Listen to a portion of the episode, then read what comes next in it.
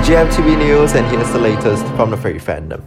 American FurCon Midwest Fur Fest has recently reported that they have rescinded and barred far-right political commentator Milo Yiannopoulos from attending this year's and all future editions of the FurCon. This came after much outcry and concern regarding his potential actions in the FurCon and ultimately the fandom, given his history with neo-Nazis and white supremacists.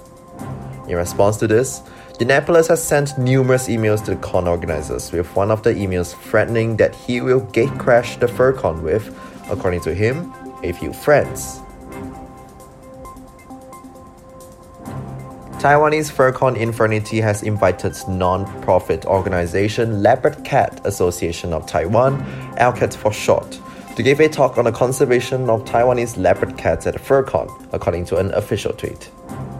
To give a bit of background, LCAT, according to their website, aims to call for awareness and action in protecting Taiwanese leopard cats through habitat protection, policy advocacy, scientific research, citizen participation, wounded leopard cat rescue, and rehabilitation.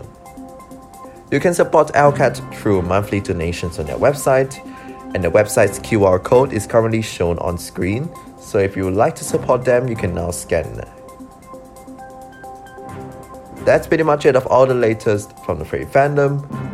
This is Pazvi Hamduk Chushni reporting for GFTV News.